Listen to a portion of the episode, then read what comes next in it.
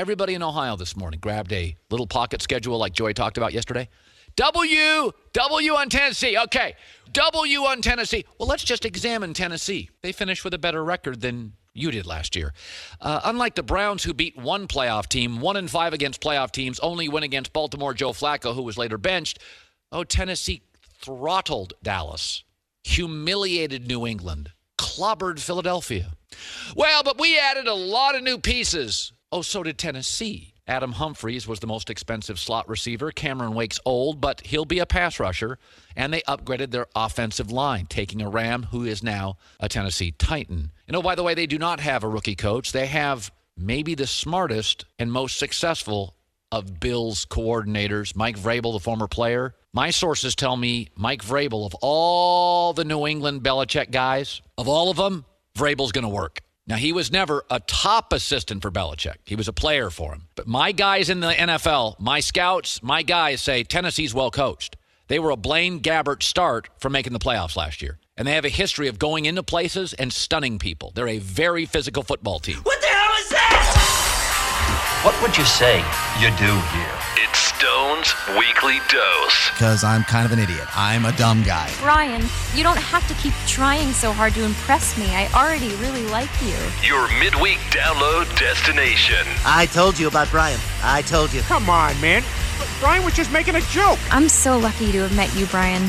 You're such an amazing guy. It's Stone's Weekly Dose. Note to self, don't change for anyone.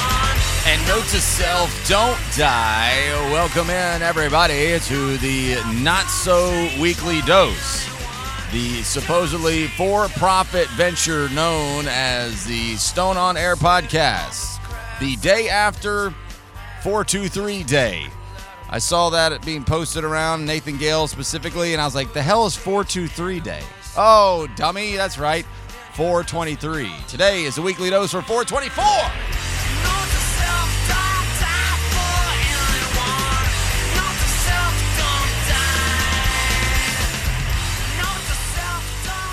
Back from a long week on vacation.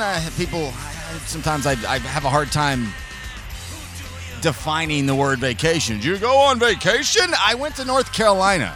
I didn't go to work. Does that mean I went on vacation?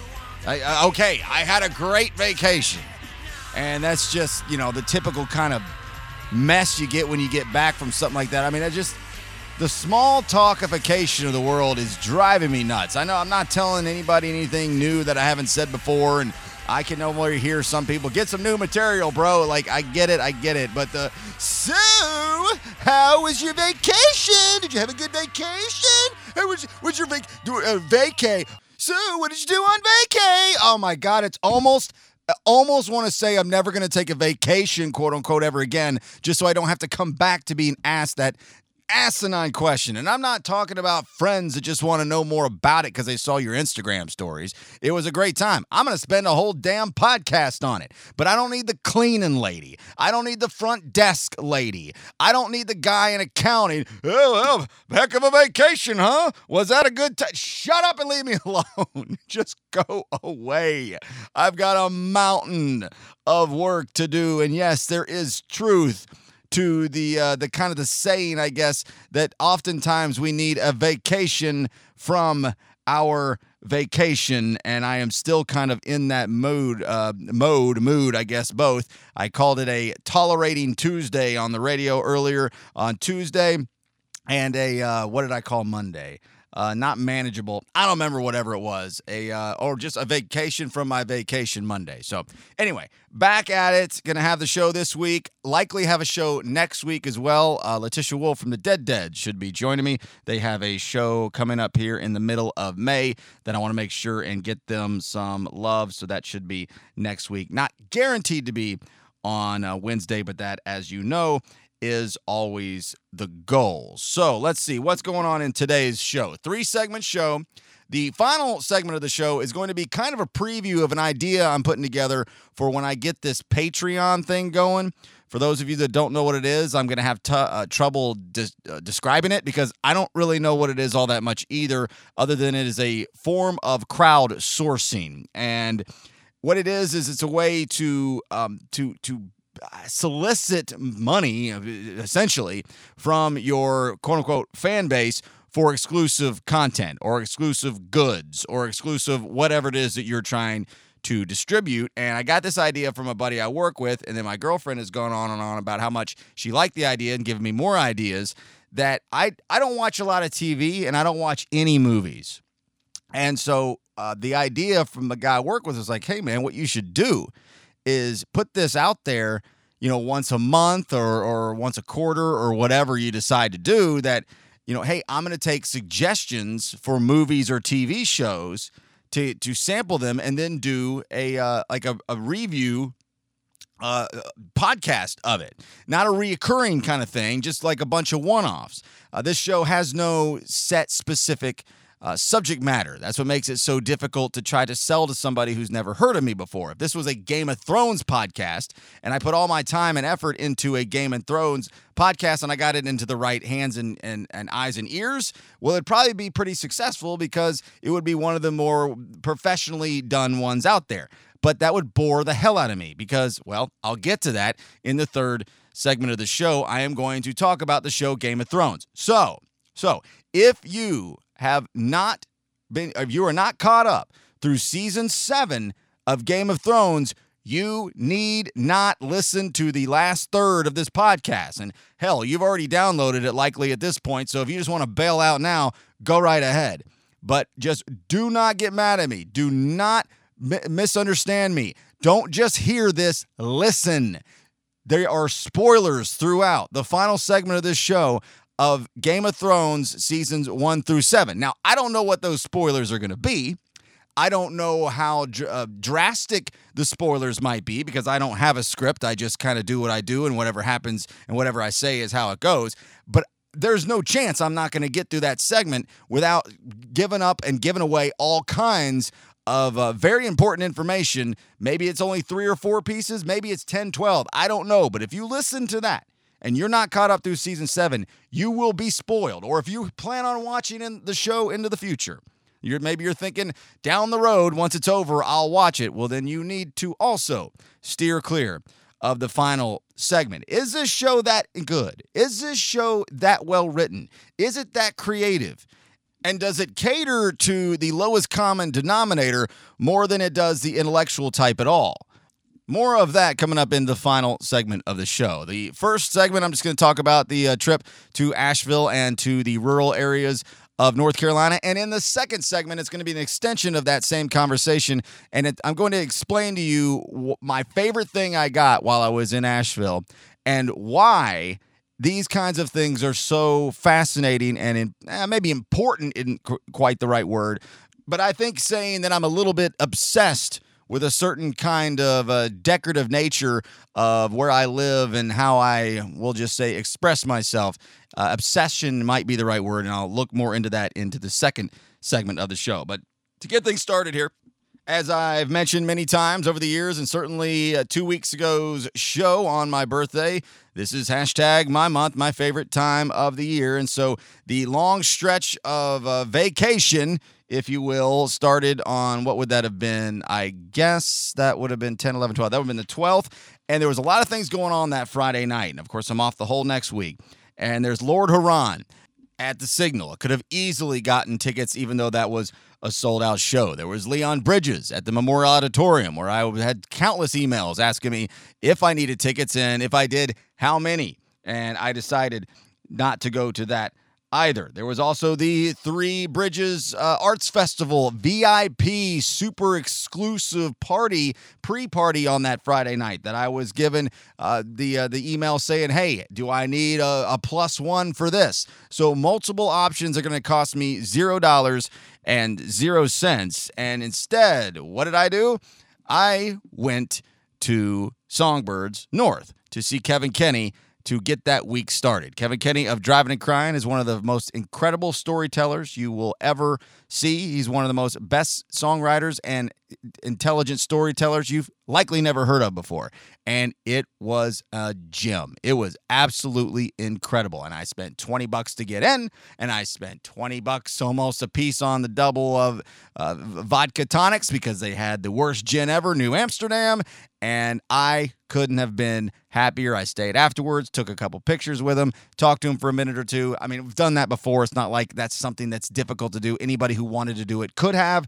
It was quite a very nice way to start off the weekend. Then I had to work around the house, cut grass, get ready to leave town for the week. And I also had to cram in about 4 hours of Game of Thrones because I have been watching that show on a binge since, I don't know, this year anyway, but it might have been January, I'm not sure, to catch up because my girlfriend cannot miss 1 second, has to watch it the minute it is available at 9 o'clock on Sundays on April 14th when the season premiere hit. More on, again, on this at the tail end of the show, but I had to watch a ridiculous amount of Game of Thrones all that weekend leading up to I got done with the season about one solid hour before the final season premiere that Sunday night. Watched that, and there you go, done with that weekend. Again, more GOT at the end of the show. Then went to the Ryman Auditorium Monday night in Nashville. Yeah, I went to Asheville via Nashville. Not the best way to do it, but I have to be honest on this one. I drank too much. Shocking news, I know, right?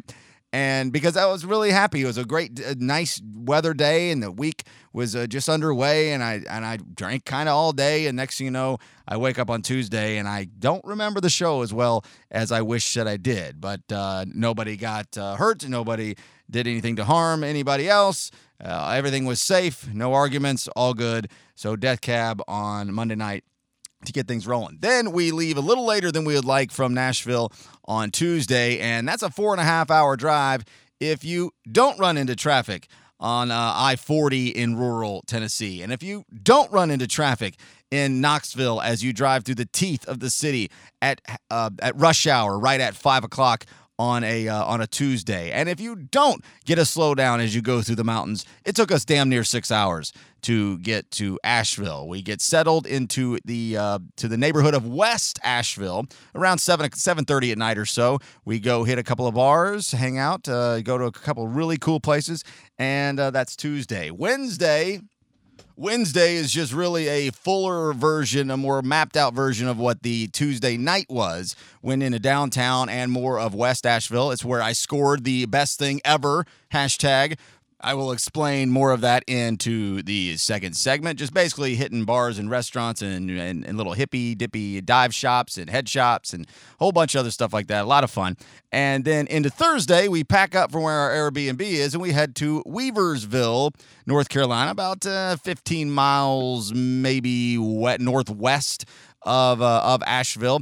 And we stay that night in what is called a yurt, technically. Y-U-R-T. It's basically a bubble, a dome out in the middle of a wooded property that you can get through an Airbnb. It's kind of the same thing I did with that treehouse thing in Murphy a few weeks ago, if you heard that podcast. And really, at the end of the day, all it is you're camping, except you have a really, really awesome tent that's got a mattress in it and some a little bit of electricity and some lights hung up in there. The storm came in. We got there early, got everything we needed in. It was really, really, really nice. Really nice. Spent some time out in the creek. I skipped over a very important part. Earlier that day, before we did that, after we were leaving West Asheville, I got in a kayak for the very first time in my life. Yes. A tandem. We won't do tandems next time. We'll do singles. I just didn't want to do a single, but for the first time ever down the French Broad River. I don't know, couple of miles maybe. Did I love it? Am I passionate about it? No, I don't know that I loved it, and I'm certainly not passionate about it, but was it really, really nice on a really, really nice day with a drink and coasting down, passing the Biltmore on our right on the French Broad River in Asheville, North Carolina? You're damn right that was a lot of fun. And so we wake up on Friday, and there's just a washout. You guys got the same storm here that we had in Carolina when it got chilly again Friday into Saturday last week, and just got pounded by rain. Now, while we were in the yurt, that was great. Slept well, really peaceful, nice, had music going, all the good fun stuff you would do in a setting like that. But the next day, there was about a 4-hour window of nonstop rain. So we pack up the car in the rain. It's a mess. We're a mess.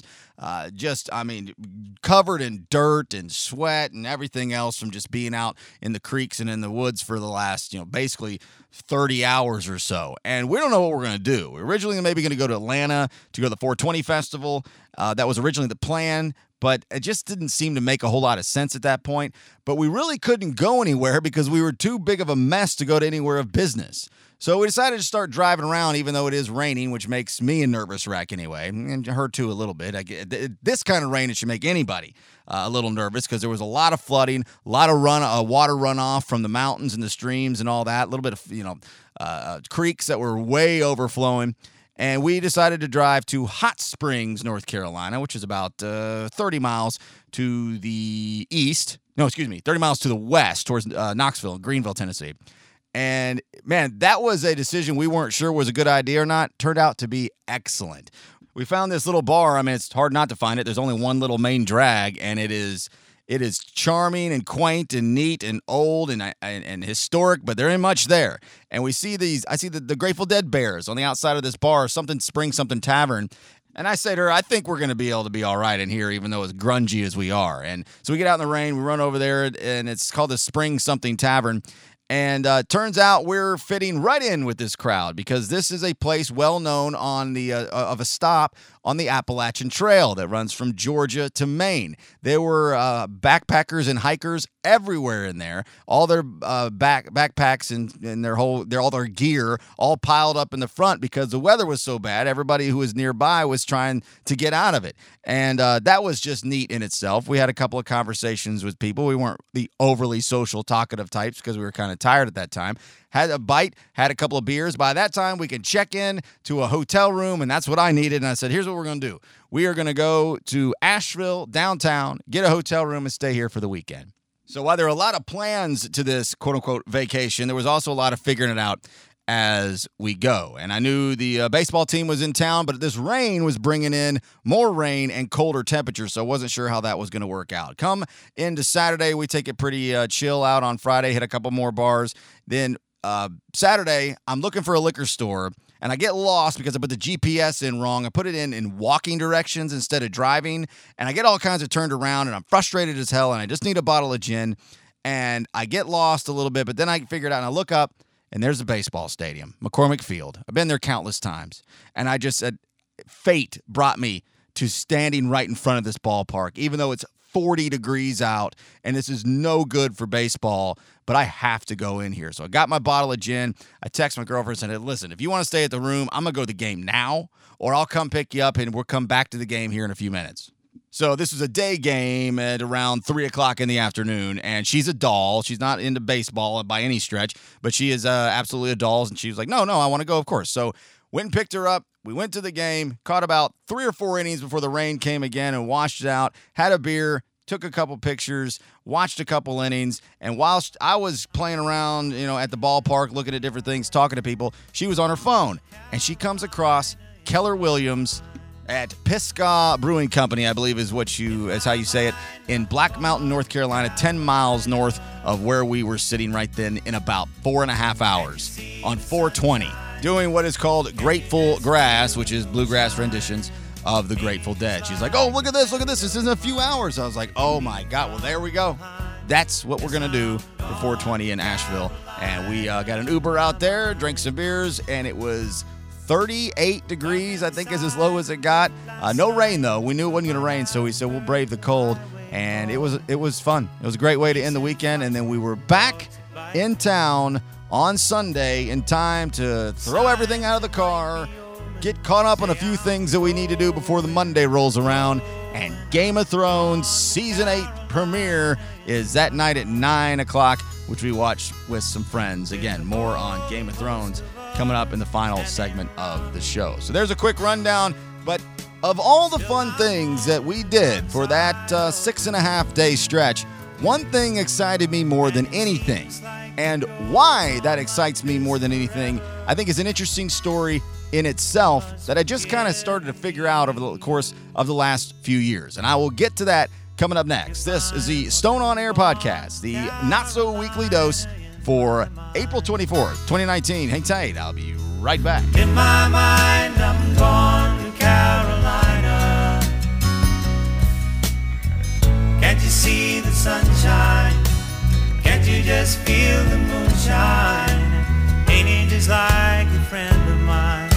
You hit me from behind. Yes, I'm gone to Carolina. In my mind. More of Stone on Air coming up. I'll go ahead and make sure you get another copy of that memo. At stoneonair.com. Okay, kids, get ready to read some road signs. Here they come. Begin road work. Beware of the dog. Do not enter. No parking anytime. Railroad crossing. Reduced speed ahead. Right lane must turn right. Road closed to through traffic. Road work 500 feet. School bus stop ahead. Slower traffic, keep right. Will you shut up?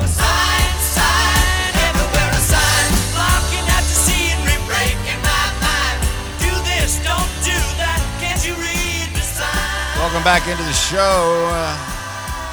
Street signs, road signs, traffic lights, traffic signals.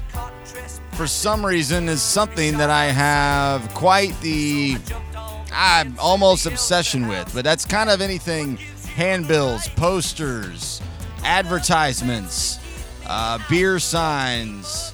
I really like anything, especially if it's made out of metal, wood, anything out there to be weathered, I'm a fan of. License tags, I went on a long kick where I couldn't get enough license plates. I've kind of gotten out of that, grown out of that one a little bit. And why is that? I never really realized exactly what it was for a long time. I'm a collector at nature, not quite a hoarder, pack rat to be sure. Don't like to throw things away. I like timestamps. I like newspapers. Nothing can freeze a moment in time better than a newspaper or a magazine or, as I mentioned, a handbill.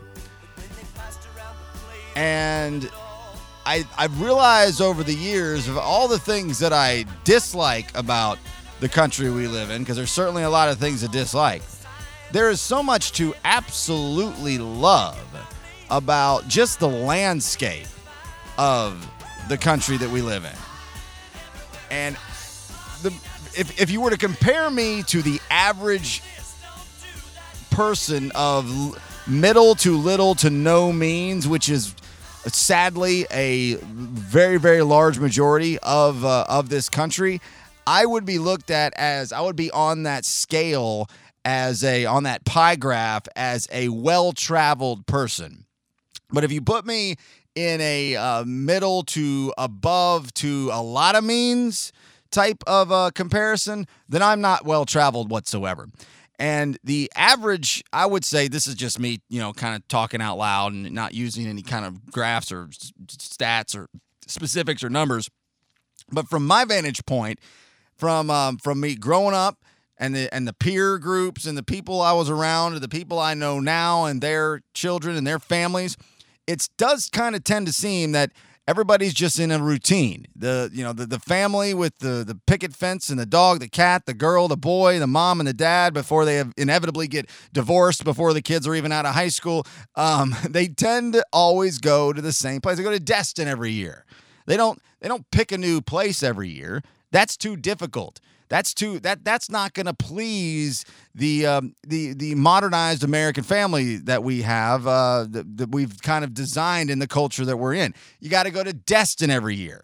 I would lose my mind if I had to go to Destin every year because that's what, I don't know, the kids wanted to do or whatever. So it does seem like a lot of people don't really get out and travel all that much outside of what they're used to. And certainly I have not done nearly the amount of traveling I'd like to. I've never been outside of North America. I've taken a couple of steps into Tijuana, a couple of steps to the Niagara Falls side of Canada, and then a 5 to 7 day stretch in Cancun when I just got out of high school, which barely even counts. So I would love to see more of the countryside, but I have seen a little bit. Southern California, Colorado, the Midwest a little bit, Ohio, Chicago, lots of areas of Illinois, all the driving lanes between Chicago and here, the Carolinas, both the Virginias, most of the Southeast from this side of the Mississippi River.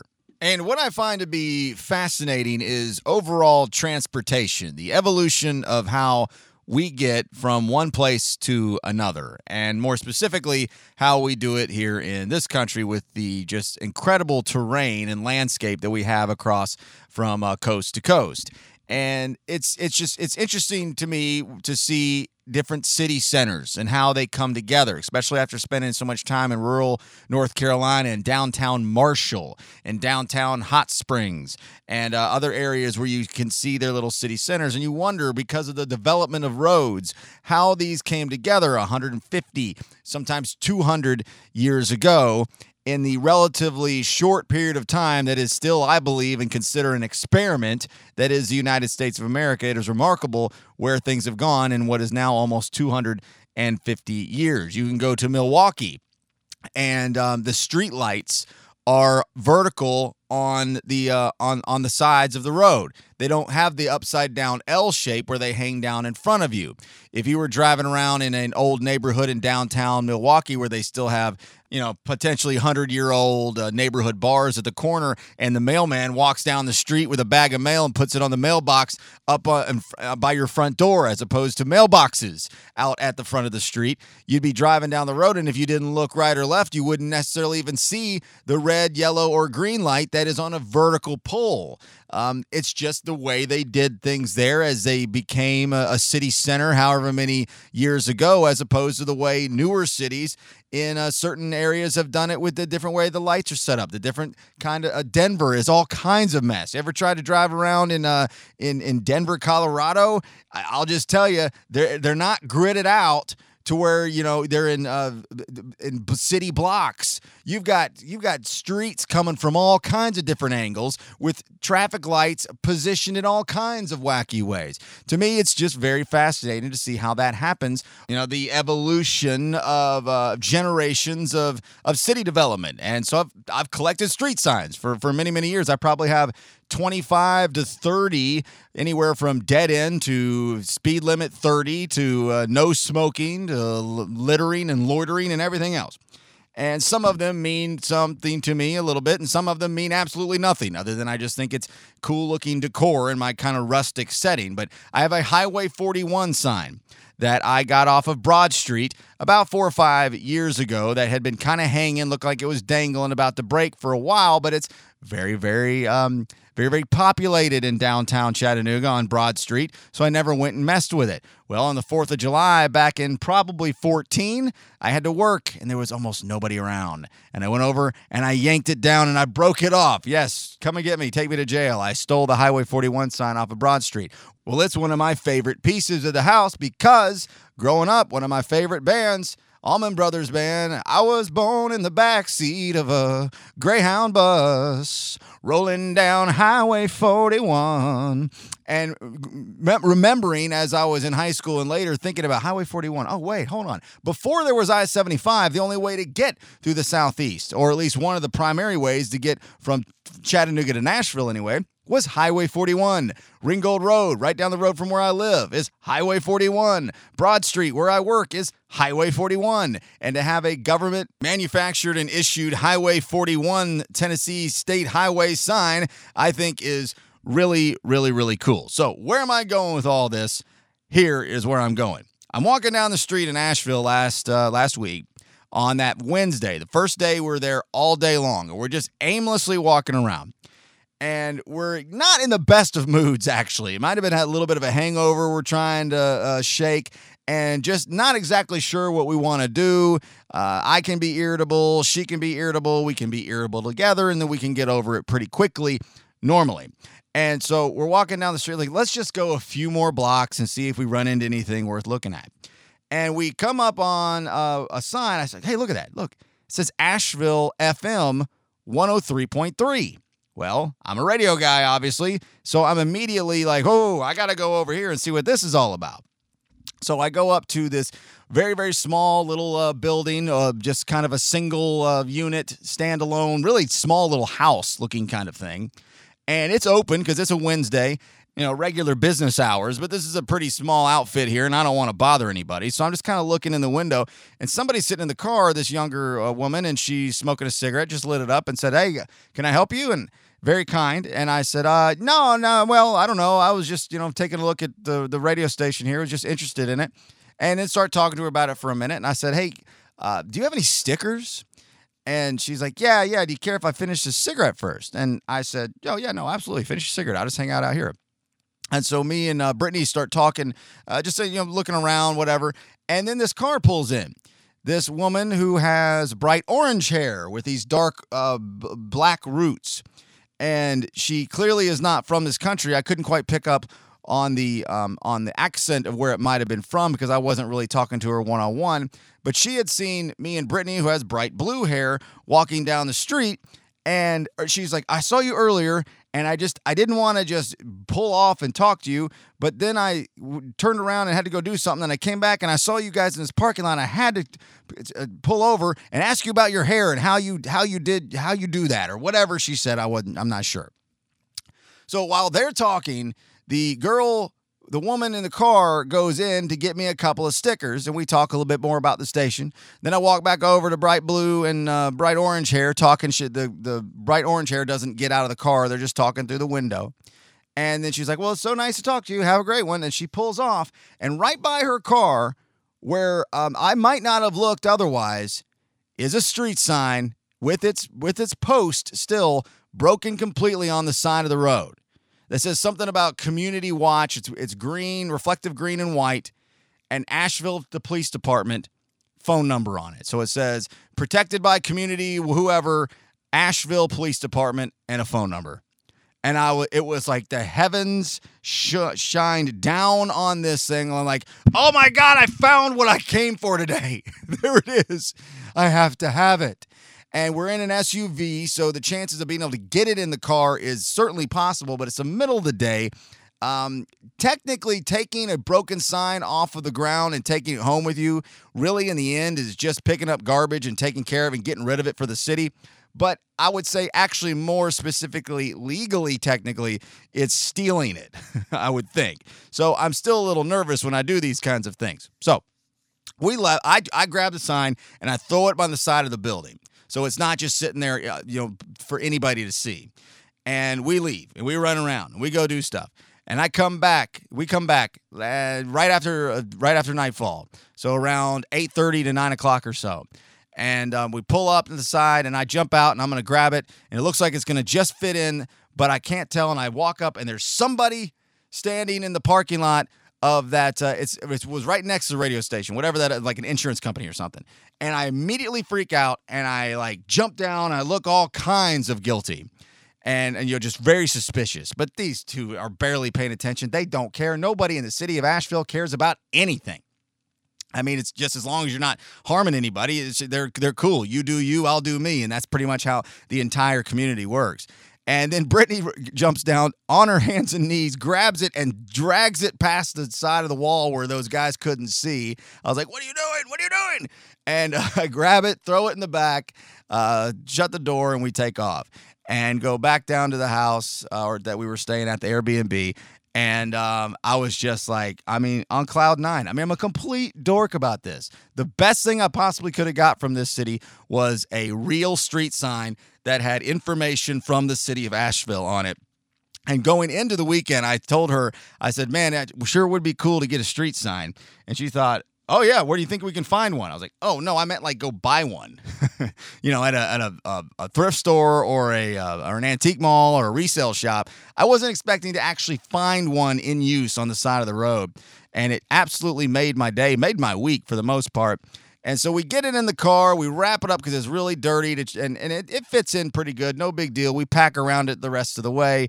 The end of it is all the way up in the front seat almost, the portion that goes down into the ground of the pole. And so we get it back here to Chattanooga after all this. and I put it in the yard with the rest of mine, and I got some damn good ones, too. My Main Street one, got it right next to my Main Street one, and my no parking bike lanes one that are still attached to the poles.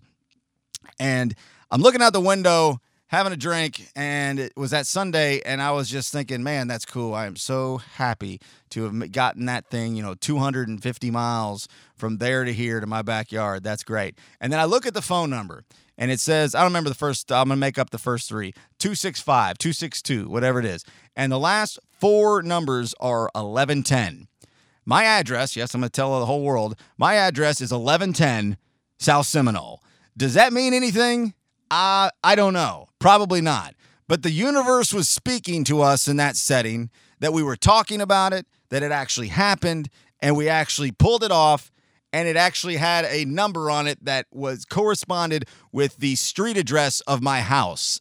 Again, probably doesn't mean anything, but it's difficult for me to ignore. And I had a greater bunch of stuff I was going to go into, from the scenic views of the way we used to travel from coast to coast through highways. There really is something about traveling these rural areas via state highways, the diners, the city centers, the informational outlets like rest stops that are almost non-existent, just different things that tell a story in their own by just looking around and paying attention and just soaking in the environment that you're in. And that's not a way that we travel anymore. It's more interstate, go, go, go. And hurry up, how fast can we get there? How fast can we fly? How fast can we drive? How fast can we get on a super train?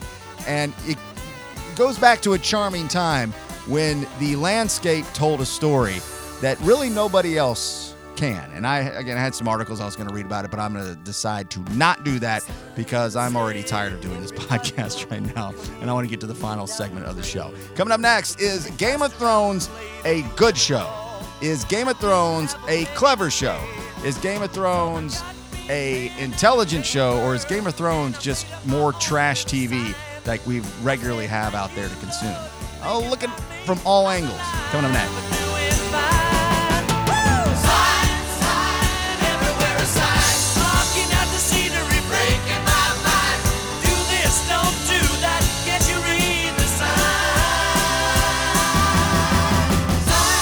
Stone on Air will be right back. He's cool. StoneOnAir.com. Which is closer to reality of life and politics? Which TV show? The West Wing or Veep? Oh, probably Game of Thrones.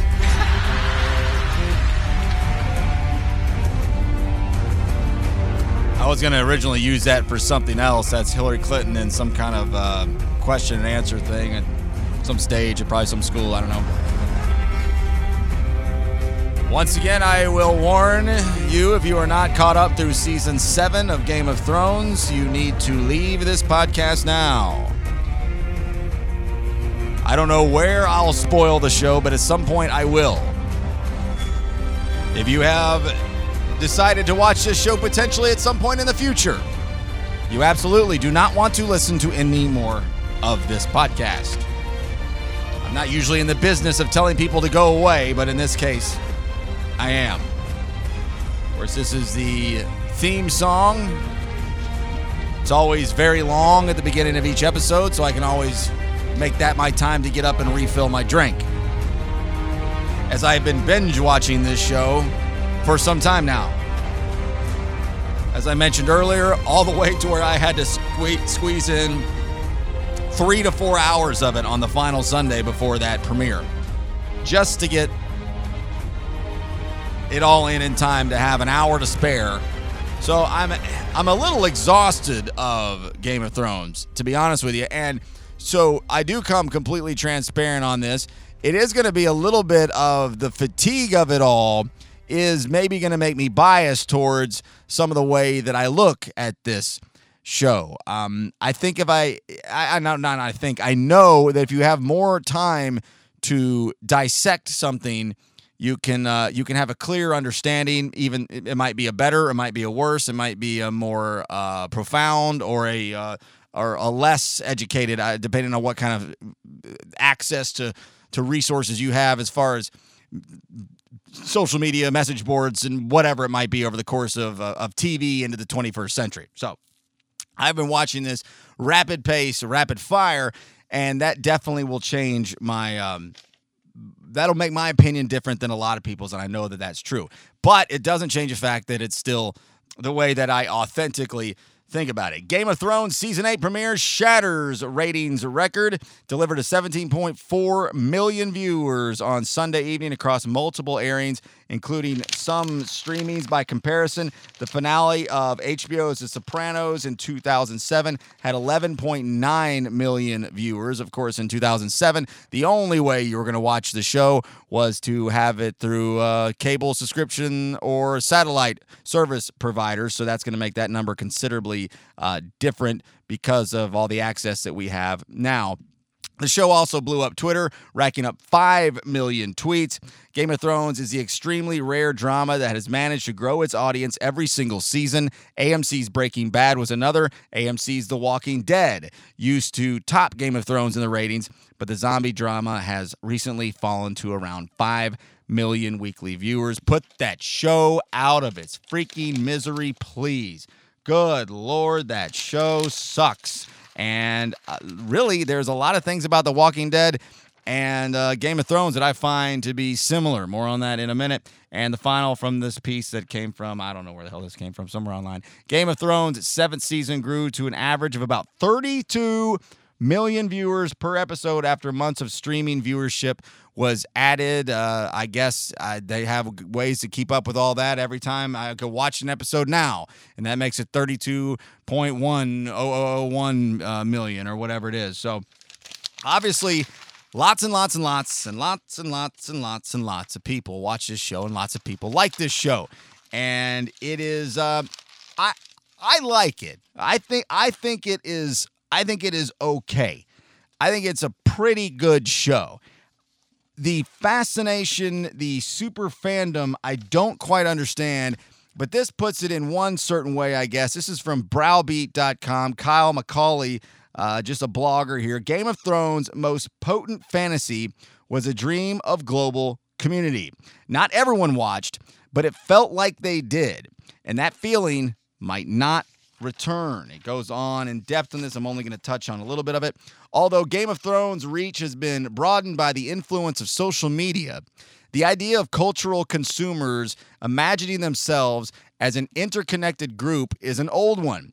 Social scientist Benedict Anderson argued in 1983 that the daily newspaper and the novel were the cultural technologies that allowed early 19th century citizens to group themselves into what he calls imagined communities, a feeling that led to the rise of what we now think of as nationalism. The newspaper connected a nation to the wider world, and the novel provided a nation with fictional ones. Game of Thrones' great promise was to somehow do both. Where the 19th century printers had cheap pulp paper, 21st century TV networks have the internet. Fan sites and social media have kept Game of Thrones in people's lives well outside of the show's run. Another blog post here says, is Game of Thrones really that good? Why do critics and the public like it so much? Derek Patterson is the name of this poster, says, one main reason why Game of Thrones is so popular with fans and critics is that it's an incredibly successful crossover hit. What does that even mean? Well, it's a show that has gained high popularity with two types of audiences: fantasy medieval enthusiasts, and people who generally enjoy a good show, regardless of genre. Game of Thrones is successfully telling human stories in a fantasy world. There is something for everyone to enjoy, and the list is violence, sex, drama, horror, romance, comedy, witchcraft, fantasy. Game of Thrones features some of the best world building we have ever seen in both a television and a novel series. The writing is smart, the characters are well-developed and sometimes unpredictable, and the storylines are unpolitically correct. In a certain sense, it symbolizes the destructiveness and divisiveness of politics, something that has become the norm in modern-day America. And while that's a fun point, and that's an interesting and well-put way of putting it, I don't tend to see it that way. The way I look at this show is that it is the most perfect way, and The Walking Dead probably, I guess these shows came out about the same time. These two shows have kind of done it in very similar ways. It's just on different platforms. Both of these shows have figured out how to appeal to both the intellectual type and to the lowest common denominator. Now, how do you do that? We'll leave Walking Dead alone for a minute since this is less about that, and that show technically completely sucks now, and Game of Thrones does not suck. If you give any amount of an audience enough gratuitous violence and sex, you are going to keep them there for a long time. We have now collectively have access nonstop to whatever graphic material we want at any given time. And we have for about the last, I guess for sake of argument, I'll say 10 years, but really as abundant as it is now, maybe even less. But in the grand scheme of entertainment purposes, 10 years ain't that long. So all this pent-up desire that the average entertainment consumer has had or has been taught that's appropriate enough for them to consume is really overflowing in shows like Walking Dead, but most certainly shows like Game of Thrones. This is a show built on incest, rape, from what I understand in the books, blatant pedophilia. From what I can tell from the show, very, very insinuated pedophilia, brutal murder with some strategic fighting and war themes that we've always been fascinated by. And you put all that together and you get the perfect concoction for a viewer base, for a entertainment craved appetite that is becoming insatiable. Now, I'm certainly not trying to sit over here and be, preacher man. I mean, everybody at this point knows that I'm not offended by much of anything. And as long as consenting adults are involved and no, laws on the books are being broken, then I don't really give a damn what you do, what you watch, what you get your rocks off on. None of that bothers me whatsoever. I'm just talking to the fan base, to the Twitter mob, to the Reddit posters that I just don't think this show is quite as good as everybody's making it out to be. And they look, these numbers, these huge numbers of most people, 32 million, 17 million, 25 million, whatever the number is. Well, if you give dullards enough sex and violence, they're going to keep tuning in if you do it well. And this show does sex and violence very, very well. Walking Dead does violence very, very well. I remember there was an episode many seasons ago, where I'm not even beginning to try to remember what was going on in it, but plus I'd bore you trying to. But there was not one zombie scene, not one fight, not one drop of bloodshed the entire episode. And a lot of the threads on the recaps were like, this was one of the most boring ones I've ever seen. And really, it was one of the most storytelling, very, very clever and well-written episodes of the entire season, if not the entire show. But there wasn't any zombie brains being bashed in, and so the dullards of the world didn't like it. And so I first called it kind of the Walking Dead phenomenon or the Walking Dead theory, and now it's even more the perfect example. It's the Game of Thrones theory. If you can get enough decent writing, a big enough budget, and a good enough set design and graphic design and makeup and all that, if you can get the top notch of all those things and you can just overload a show with sex and violence and taboo like pedophilia and incest, if you can load a show up with that, with very, very good looking people. I joked to my girlfriend that every person in this show, male and female, even the ones that aren't very pretty technically, the less attractive ones in the face, have the nicest butts I've ever seen. Every naked person in that show has an incredible ass. Men and women. So, I mean, if you can do this right and you can put this formula just right, you're going to get a lot of numbnuts who watch just because they can't wait to see a tit. And if you can get just good enough storyline to go along with those same very curiosity-driven intellectual types that also are like kind of a little turned on by that taboo and gratuitous sex and violence, and you can put that all together, you've got yourself the Game of Thrones theory. It's not necessarily a good show. It's just attracting viewers because they have a platform, HBO that is, that really nobody's ever had before, where they can pretty much do whatever they want, almost. So enough of the generic kind of overview. Basically, the show's not that good is what I'm trying to say. And I know nobody wants to hear that. The show's just fine. And I'm interested to see how it ends. But it was a chore to watch. And I can totally wait till next Sunday. Like, there's so many other things that I need to get done. And I'm more interested in doing than sitting down and watching Game of Thrones on Sunday. But I'm happy to do it. Happy to do it with my girlfriend and our friends. It's a social setting in its own right. I like it. I'm happy. I'm not mad. I'm just saying, slow down with the, hashtag best show ever. This is something from wherever the hell it came from. Top reasons many people absolutely hate Game of Thrones. Number one is there are too many characters. I couldn't agree with that more. There are too many damn characters. Trying to remember every character is difficult enough, but the unfamiliar names make it almost impossible.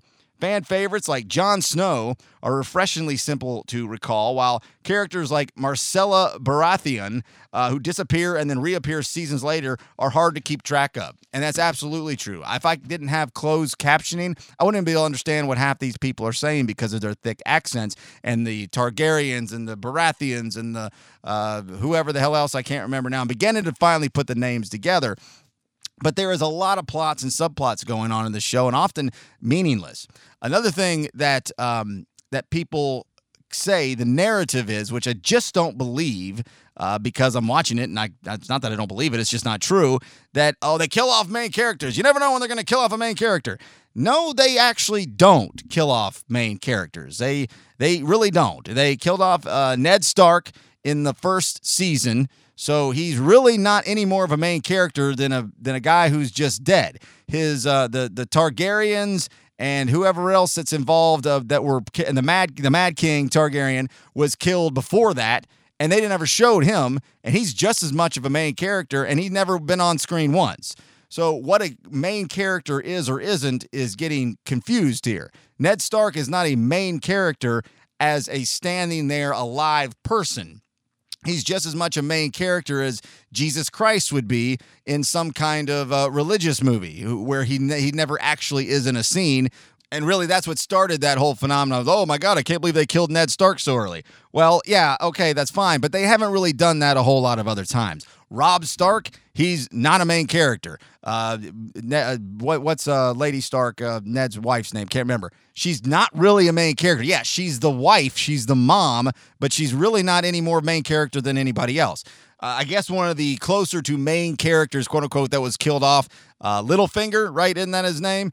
I mean, he was a character who was built to die. There's so many times when I'm watching the show, I'm like, well, that guy will be dead soon, and that guy will be dead soon. But you want to know main characters? Arya Stark, not dead. Sansa, Jon Snow, Khaleesi, Jaime Lannister, Cersei Lannister, Tyrion Lannister, all main characters, not even close to dead. Yeah, well, their father was killed, dude. Yeah, he was a character set up to die. He was not a character who was supposed to live. Show knows what they're doing, but so they've even created narratives amongst the social medias of the world. Oh my God, can you believe they'll just kill anybody in a day? No, not really at all. They'll kill anybody because they kill people every single episode, but they don't actually kill off true main characters.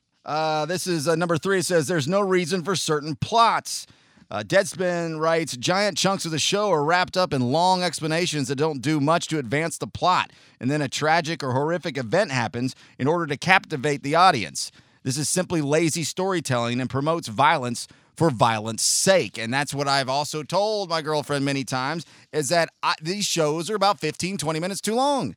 The fighting scenes are clank, clank, clank, slit, clank, clank, clank, slash, clank, clank, clank, that being the swords that hit each other in these knife fights, clank, clank, clank, beheading, clank, clank, clank, kill the horse, and just show as much graphic blood and guts as you can, and then when it's over, somebody's standing there who wins, who you already knew was going to win to begin with. because this show is not as unpredictable as people would lead you to believe that it is. When you get a week between shows for like 8 years to sit around and conspiracy theory about things online, yeah, you can come up with anything that make you think you don't know what's going on. When you watch them pretty quickly, you realize, yeah, that's happening. That guy's going to die soon. Oh, hey, the White Walkers are about to do this, which, by the way, the White Walkers are just turning into glorified zombies, turning this show into just a almost X-rated Walking Dead. Because of the gratuitous sex and violence, viewers generally know where things are going when they watch Game of Thrones. It's a lot of long, drawn-out speeches, beheadings, rape, incest, and more exposition to top things off. Exactly what I was saying before. And I'll wrap this thing up here in a minute. Winter is coming. Winter is coming. Winter's been coming for the entire damn show. Since, like, the first episode, they've been talking about winter coming. Either get winter here, which I guess it's finally showing up, I don't know, or just slow down, you know, enough already about winter. We get it. It's going to suck. So, I mean, it's a fine show. It's a fun show to watch. It's a little annoying at times, but it's pretty good. But it's just that. It's just pretty good. And I look forward to watching it. It's not that I can't wait, but I will watch again this Sunday at 9, and I will not be a butthole about it and sit over there and try to be a Debbie Downer about it. But there are just certain things that some people just don't quite pay attention to, and it is really, really easy to entertain dumb people. And I'm not saying that even the majority of the countless millions of people that watch this show are dumb, but a whole hell of a lot of them are. So I guess in the end, the biggest praise should go to the writers and creators of Game of Thrones, because they've been able to take a show and appeal to all the intellectual types, all the middle-of-the-road types, and all the numbnuts that can barely have cheated their way through a questionable 12th grade education in rural, Southeast America. So if you can captivate all those different kinds of audiences, hell, I guess you're doing something right. But is it a great show? No. So anyway, I might do some more of those kinds of things once I get the Patreon thing up and off the ground. When that'll be, I don't know. I'm done trying to set deadlines and dates and time frames.